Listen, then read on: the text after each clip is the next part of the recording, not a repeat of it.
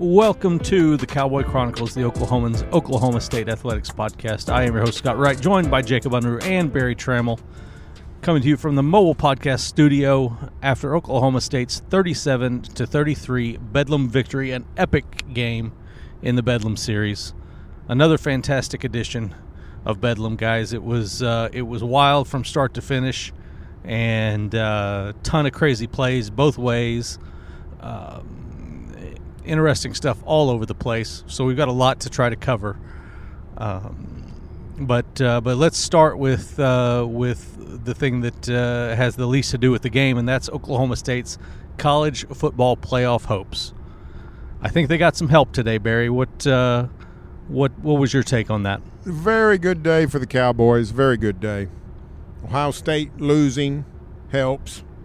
Um, now, Michigan sort of fills in for Ohio State, and and then Wisconsin lost. Everybody thought Wisconsin would be a tougher out than Iowa, but Michigan Iowa is not a you know uh, that's not an insurmountable game for the Hawkeyes. Alabama getting taken to the to the wire by Auburn. Auburn probably should have won the game. That helps in that you know at some point the committee's going to have to say, you know what, Alabama is not who we thought they were. You know, mm-hmm. they've been they've been down on the Sooners all season because of all those close calls. Well, Alabama's becoming the king of the close call. Right. LSU, Arkansas, Auburn. Um, these are teams that are just you know, lose to A and M. These are solid teams, but nothing special. It's not like they're going to the wire with Georgia. So uh, I like where OSU's at. Cowboys 11 and one. They've beaten two teams that are going to be in the committee's top 10 or 11, 12, wherever OU falls to, with a chance to beat another one. I think right now OSU's resume is better than Notre Dame's and they're going to get to pad that resume Saturday if they can beat Baylor. Notre Dame does not play anymore. And you have the conference championship kicker to add. You add it up, and I think I think OSU's got a very good chance to pass Notre Dame, a very good chance to pass Cincinnati, and uh, I think it's going to be harder and harder for the committee to put a two-loss Alabama in ahead of OSU. So all in all, very good day. It was very uh, very productive of course, Oklahoma State had to come from behind to get the, the this victory, but uh, but the defense plays really well, and now they're heading to Arlington next week to take on Baylor, who uh, was number eight in today's rankings or in uh, in the, this week's rankings. We'll see where they move up to after their win over Texas Tech. Uh, but a uh, what should be a really exciting Big 12 championship game, 11 a.m. on Saturday, between Baylor and Oklahoma State. Jacob. Yeah, that's um, it's an intriguing matchup. You don't know if you don't know if Bohanon's going to play. Um, was they've also played before, um, but on that playoff rankings, don't don't you think just Baylor just moves up a spot? That's kind of what Gundy's predicted for OSU for weeks, just one spot. So that seems about right for Baylor, right? So, but he didn't. Gundy didn't have a prediction tonight for their spots, no. and uh, which I thought was interesting. You know, he's not going to politic. Um, but that win, when you look at it, if, if OSU can beat Baylor next Saturday, it's two straight wins over top 10 ranked teams. No one's finishing that way uh, in the country. And that's a big enough boost for me. Um, but Baylor, you know, they've got Smith and, and Ebner. Um, they're dangerous. Um, I'm blanking on the quarterback's name that played today. He played really well. Brett Shapen. Shapen, that's right. Shapen. Um, played played really well, uh, but he's a young quarterback against this Cowboys defense that – has thrived against young quarterbacks. Caleb Williams had the most success, but Caleb Williams is a different breed of a young quarterback. Um, so I'm interested in this game next Saturday. Absolutely. We'll uh, we'll circle back to uh, to tonight's uh, events and what a game it was for what Oklahoma a game State. it was is right. that was, was, a ball game. It was fantastic. Um, Oklahoma State uh, has the offense going early looking like they're uh, they're they're going to be able to score some points on this OU defense. They get the big kick return from Brennan Presley, 100 yards for a touchdown. Um, really felt like they had some momentum going their way, and then uh, late in the first half, an interception. Oklahoma has a short field to tie the game right before halftime. Third quarter, everything goes squirrely. OU gives up nine, or I'm sorry, OSU gives up nine points, all on either offensive or special teams miscues. They uh, they fumble a ball that they recover in their own end zone for a safety. Uh, Brennan Presley muffs a punt that is recovered in the end zone for a, a touchdown for OU. Um, but the uh, but the defense held things together, and it was an incredibly impressive second half. Barry, this is this season is really about the OSU defense. That's the story of this season. Tonight in the second half was the OSU defense's finest hour. Now the Sooners, this is not the Kyler Murray offense of 2018, but it's still the Big 12's best offense. Well, that's really undisputable. Caleb Williams has been up and down as a freshman quarterback, but he was pretty good tonight. He was not out there screwing around, making a bunch of bad decisions. He was pretty good tonight. The Oklahoma offense came onto the field eight times in the second half. They produced zero points. Zero. Five punts, two fourth down stops, and a turnover. So it was, uh, you know, uh, Jacob, you mentioned earlier, is similar to the Texas game where, you know, Texas had some success early down in Austin. Then the last six times they had the ball, they make no first downs and 15 total yards. Uh, it's like, now they didn't step on they didn't step on uh, the Sooners that way. They gave up some yards and a little bit of hairy moments, but you get eight straight stops against Oklahoma, and you've put in a nice lunch pail day, and that and that's what they did in that second half, and that won them the, that won them the game because if you get stops, you can survive a bunch of this other stuff like the stuff you mentioned, the muff punt, the fumble, uh, they miss a field goal, um, you know they had the, terrible. You know, what, let's see, the Sooners ended up with uh, three offensive touchdowns and a field goal. Was that right? That sounds right. Yeah. One of the offensive touchdowns comes after an interception that set up a short field. Another one comes after a bad roughing the punter penalty when they stopped him. John Paul Richardson gets called for a personal foul and extends the drive. So it wasn't like the OSU defense played poorly in the first half. I thought they played pretty good. They were just mis- unfortunate with some of the things that happened. But then they really turned on the Jets in the second half.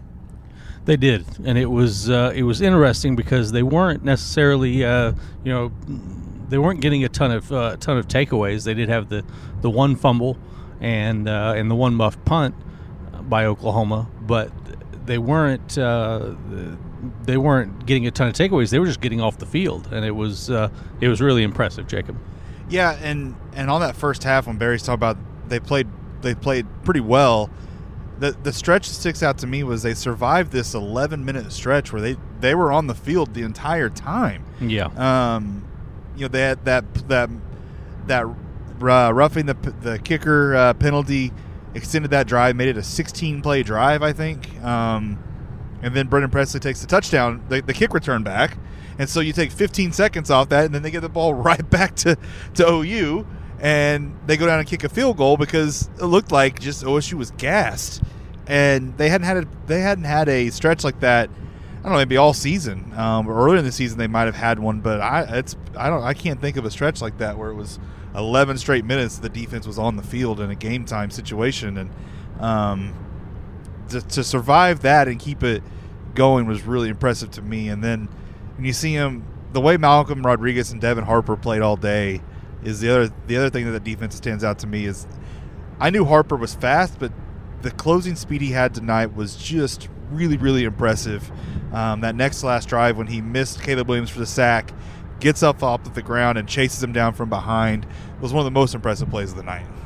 Yeah, it was big time and at a, at a crucial time on a uh, fourth and ten when the um, coverage was uh, was holding up well, gave him time to uh, to pull him down and and there was room in front of Williams on that play. He might have been able to get the first down if not uh, if not caught from behind. And uh, Harper chased him down and got the got this tackle on third down on yeah, that he drive. He had two straight tackles of Williams in the open field. Very impressive. And that should have that should have ended the game, right? Or, or, or ended OU's hopes. Um, came out, milked the clock, punted, Sooners get it back with a minute to go, 80 yards away, no timeouts. And then the play of all plays, the one that just, I think it, it probably did permanent heart damage to probably 17% of the crowd at Boone Pickens Stadium tonight. Caleb Williams, scramble mode, breaks free, and it's like he's running on an empty stadium. There were literally, in, in if you watch the television production, he's running in the open field, and there are no black shirts in the picture. he had a 56 yard scramble in the last 45 seconds of a game in which his team is down four. It was the darndest thing, and he sort of ran out of gas. Christian Holmes was able to knock him out of bounds at the 24. But that play gave OU a chance to win, and to their credit, the Cowboys snap back again and uh, and get the stops. But whew, that was that was heart stopping. It was, and uh, you know Tanner McCalister came up with a uh, a big pass breakup at the goal line uh, on uh, I believe J- Jadon Haselwood.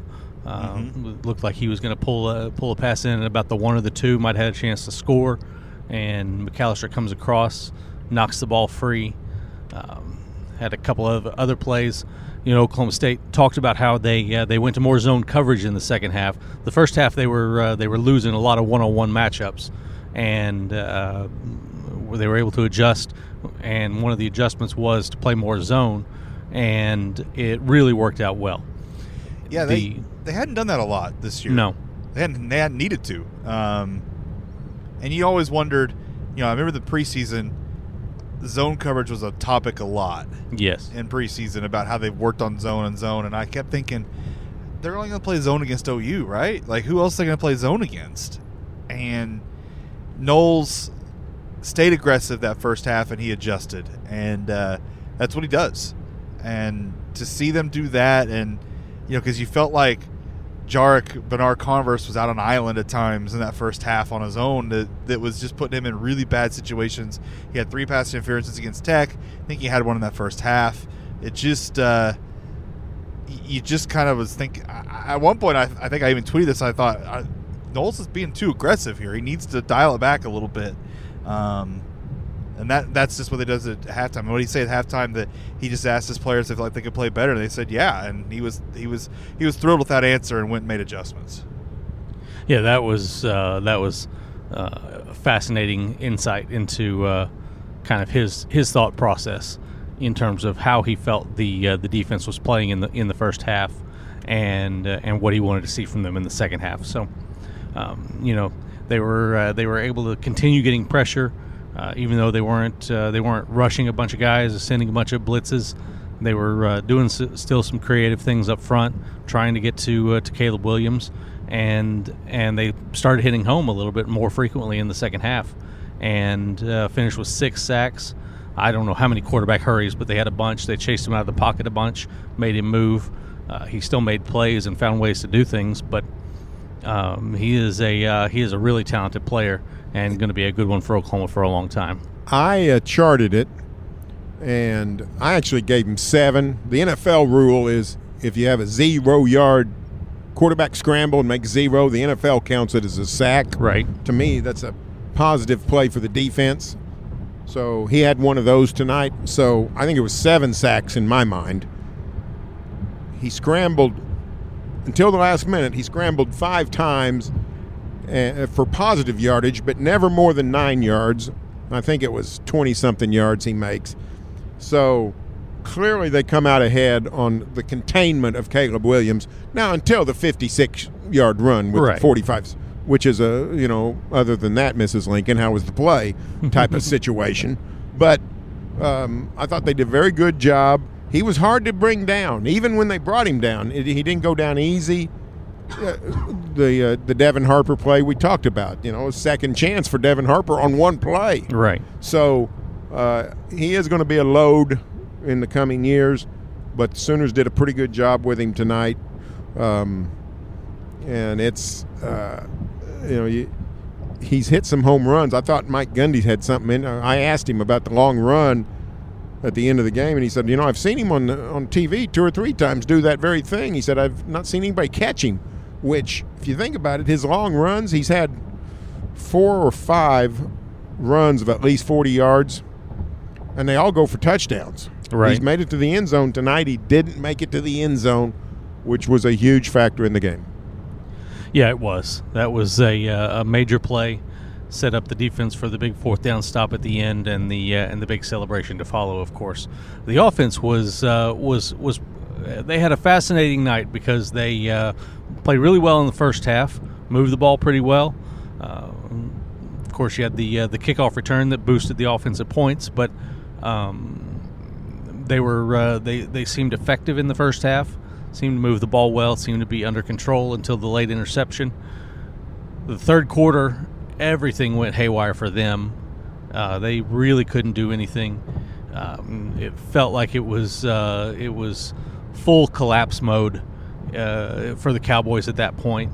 and the uh, the offense was really at the center of that. They had the the fumble.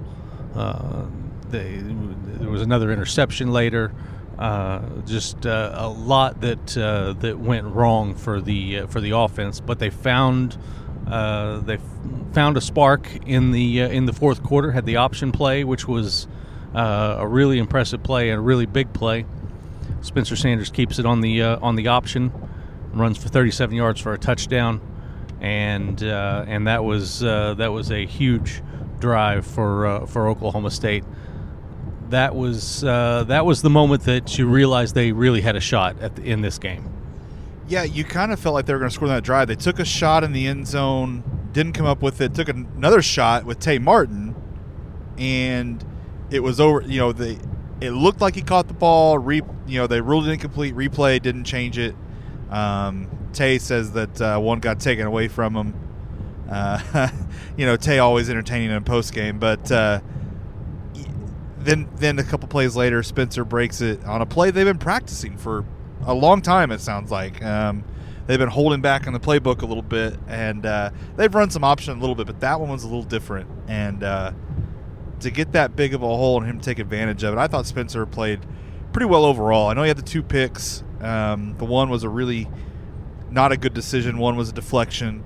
Um, he almost had another one that really would have changed that game in the middle of that implosion um, because OU was going to take that one to the house had they gotten the hands on it. Um, but he made he made smart decisions for the most part. Um, run of the ball, especially. He was a leading rusher, which is a little weird uh, for OSU at this point in the season. But uh, overall, um, I was impressed with Spencer and the offense for the most part because they were aggressive. They didn't back down uh, even when they were trailing. I thought they were going to try to run the ball more in the second half, and uh, and they didn't necessarily do a, a ton of it. They uh, the running they did was mostly with Spencer, and uh, and they they tried to they still tried to throw the ball. They still went to the air um, a little bit more than I expected them to. Uh, but uh, but but they found they found what worked and they uh, and they uh, they got the job done. I thought a key element in this game was the short passing game for Yeah. OSU. And it wasn't a ton of throws, but three or four times it was like third and four, third and six, and Spencer was able to hit some Tay Martin once on a little little crossing pattern, uh, a little dump pass to Jaylen Warren in the open field that he, he was able to make a first down. They kept some drive drives alive with with the uh, short passing game, and um, you know Spencer the three the th- the two picks and the near interception is not good at all, but he also made a lot of good decisions, and I thought he played a whale of a game because you know the OU defensive line got after him pretty good. I mean Yeah, they, they did. didn't make anything easy, and they're pretty good up front. And he, I thought his decision making on scrambling was good. His decision making on on uh, um, when to uh, when to throw it away or when to dump it off was good. If he could have back those two or three throws, which you can't have them back, they're huge plays. But he was under the gun the whole night, and I thought he produced. And uh, you know, I don't, I don't think he's going. to I don't think he's the All Big Twelve quarterback. But you know, right now you'd say, you know, early in the year you thought eh, most Big Twelve teams have the jump on OSU at quarterback. Now you don't say that. No, I mean, they they're getting quarterback about as quarterbacking about as good as anybody and better than Baylor. So, um, I think that's gone from a potential weakness to a, uh, a clear strength. The the experience and the versatility of Spencer Sanders. Yeah, his ability to uh, to be on the move and make plays, whether it was running or just uh, just moving the pocket and getting away from guys, was uh, was crucial tonight. OU seemed to uh, have a bead on something with the snap count or uh, or when the snap was coming. Didn't work for them every time because they jumped off sides a few times, uh, but they were they were right on on the money with a couple of their early jumps that that looked like they were off sides, but they weren't. Uh, it was uh, it was pretty interesting to see, but it seemed like they had something figured out in terms of what OSU was doing and when the snap was coming because they were uh, they were definitely being very aggressive. It didn't look like uh, it didn't look like mistakes. It looked like they were jumping with a purpose. So yeah, and that Dominic Richardson fumble that resulted in a safety you know, the, the crowd certainly thought Perrion Winfrey was offsides. Right. Uh, looked like it to me, but heck, I don't know. I'm not, I'll kid and study it. But um, I thought later in the game, Tim Rattay or somebody got with Spencer and said, hey, let's do this. And Spencer did some drawing them off yeah. with his cadence, and that played to their advantage to some degree. But yeah, it was just it was just a fascinating game all the way around, and um, special teams was a uh, was a wild ride from wild, the Oklahoma State wild, wild. The Oklahoma State perspective, they had the the kickoff return for the touchdown that we mentioned. Uh, they had the uh, the muffed punt. They had the um, roughing the punter penalty, the missed field goal, and then they had the uh, the muff punt recovery that set up the short field for the five yard touchdown uh, drive there at the uh, in the fourth quarter. So uh, that was a uh, that was quite a ride that the uh, special teams took Oklahoma State fans on. Yeah, that's. Uh, I don't think Gundy's going to sleep well over that. No, um, he's taken. He's been really big on special teams performance this year, and that's not. that's an average performance at best. Maybe that's that's not good. That's a below average. I'll actually now that I think about it. Um, you know, I don't know how you quantify a roughing the punter penalty sometimes, um, or a running into the punter. Uh, that was an interesting call. Uh, I'm not saying I disagree with it because I really just don't understand how you qualify that sometimes. But uh, that really was fascinating. And then um, to see OU muff a punt like Presley muffed a punt was interesting. It was wild. Um, and Presley had been so sure-handed. Literally, they literally he was not healthy enough to play last week. Right. So they had him back there to catch punts only, just because they were so concerned about catching the ball on the punts. And then he goes and does that. It was just bizarre. Um, but you get the good and bad of Brennan Presley, and you know we talked was it a couple weeks ago about him saying his mindset was just kind of F it sometimes when he gets the ball uh, on those special teams cases, and it worked out, but it also hurt OSU it was that his first return punt or kickoff for a touchdown in his career at OSU. Yes, it was. Well, I think Cowboy fans can take some solace or reassurance and knowing more are to come because he's really good at that, especially the kickoff returns. Because he hits a he hits a seam that the touchdown, the the kickoff return for a touchdown was a fabulous play because lots of guys catch it on one side and and finish it on the other but they do so by sort of going that direction to start with. He goes up the sideline, he catches it near the boundary, goes up the sideline, and then cuts into a diagonal. So he ran way more than 102 yards for that touchdown. And he had another good return uh, later, 40 yards or whatever it was. Yeah.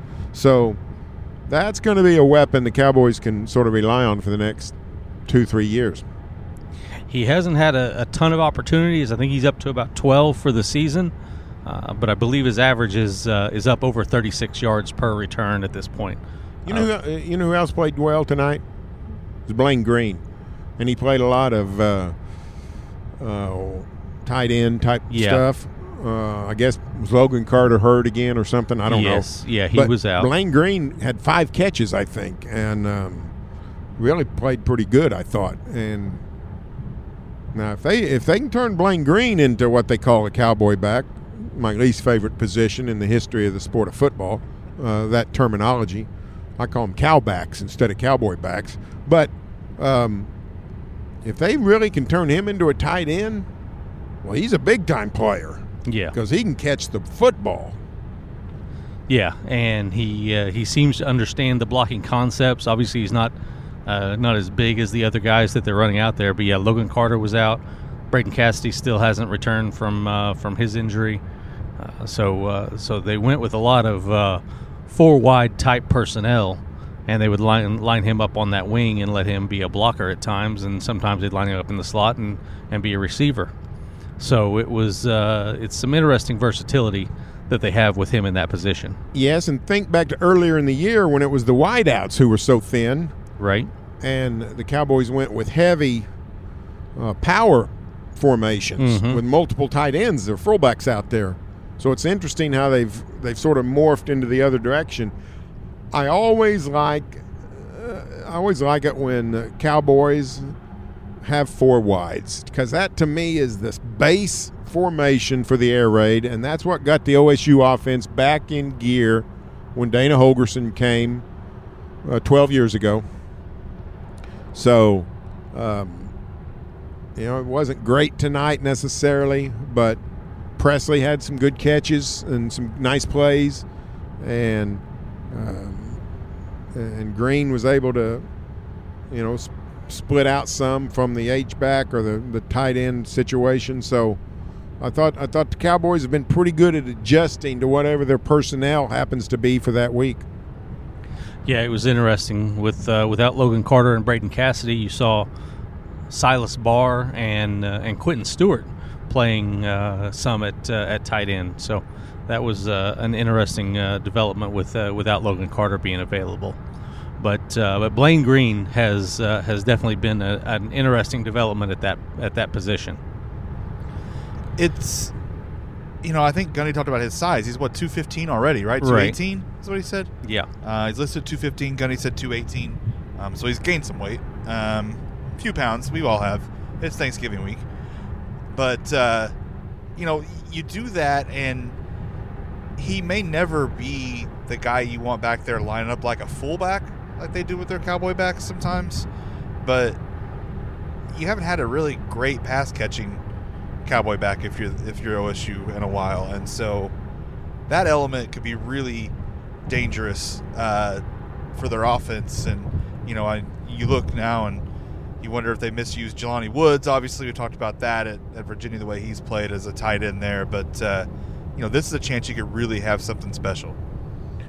You know, um, I think it was Gundy on Monday likened Green to Tracy Moore, mm-hmm. who played at OSU what ten years ago or eleven years ago, whenever it was, as really not a tight end but a big wide receiver who doesn't necessarily have blinding speed, but is one of those guys who, with his body control and size and strength, can can win a lot of one-on-one battles, and you know, a guy like that, you can do a lot with in terms of how to use him, whether it's tightening him up or splitting him out a little bit or playing him in the slot or uh, what I call the wing back position. So he could become a very versatile player, just like Tracy Moore was back in back in the day. Yeah, going to be really interesting to see how that uh, how that develops with with Green. Obviously, a true freshman, and still a lot of learning uh, to uh, to happen with with him in that in that position. So, going to be really interesting to see how that develops. Um, we talked a little bit about Baylor earlier. Obviously, Oklahoma State defeated them 24-14 earlier this season, and uh, Baylor's got the uh, the quarterback health issue. We'll see how that develops throughout the week. We'll talk a lot more about uh, about this game in our midweek podcast. But uh, but some quick final thoughts uh, on uh, on the Baylor Bears, Barry. I'm not convinced that Baylor shouldn't be using the, the young quarterback uh, all the time. He looks a little better than Bohanon to me. Uh, what's his name again? Shine? Shaping. Shaping. Shaping the minds of America's youth. Um, yeah, Shapen, um, I got to see a good chunk of that game last week when Baylor, uh, what Baylor, who did Baylor have last week? Um, I can't remember. Shoot. Was it TCU or so? No, they got waxed by TCU. Um, well, anyway, uh, he he played. I thought he played. Uh, Kansas State. yeah, Kansas State in a very competitive, tight game. I thought he played very solid.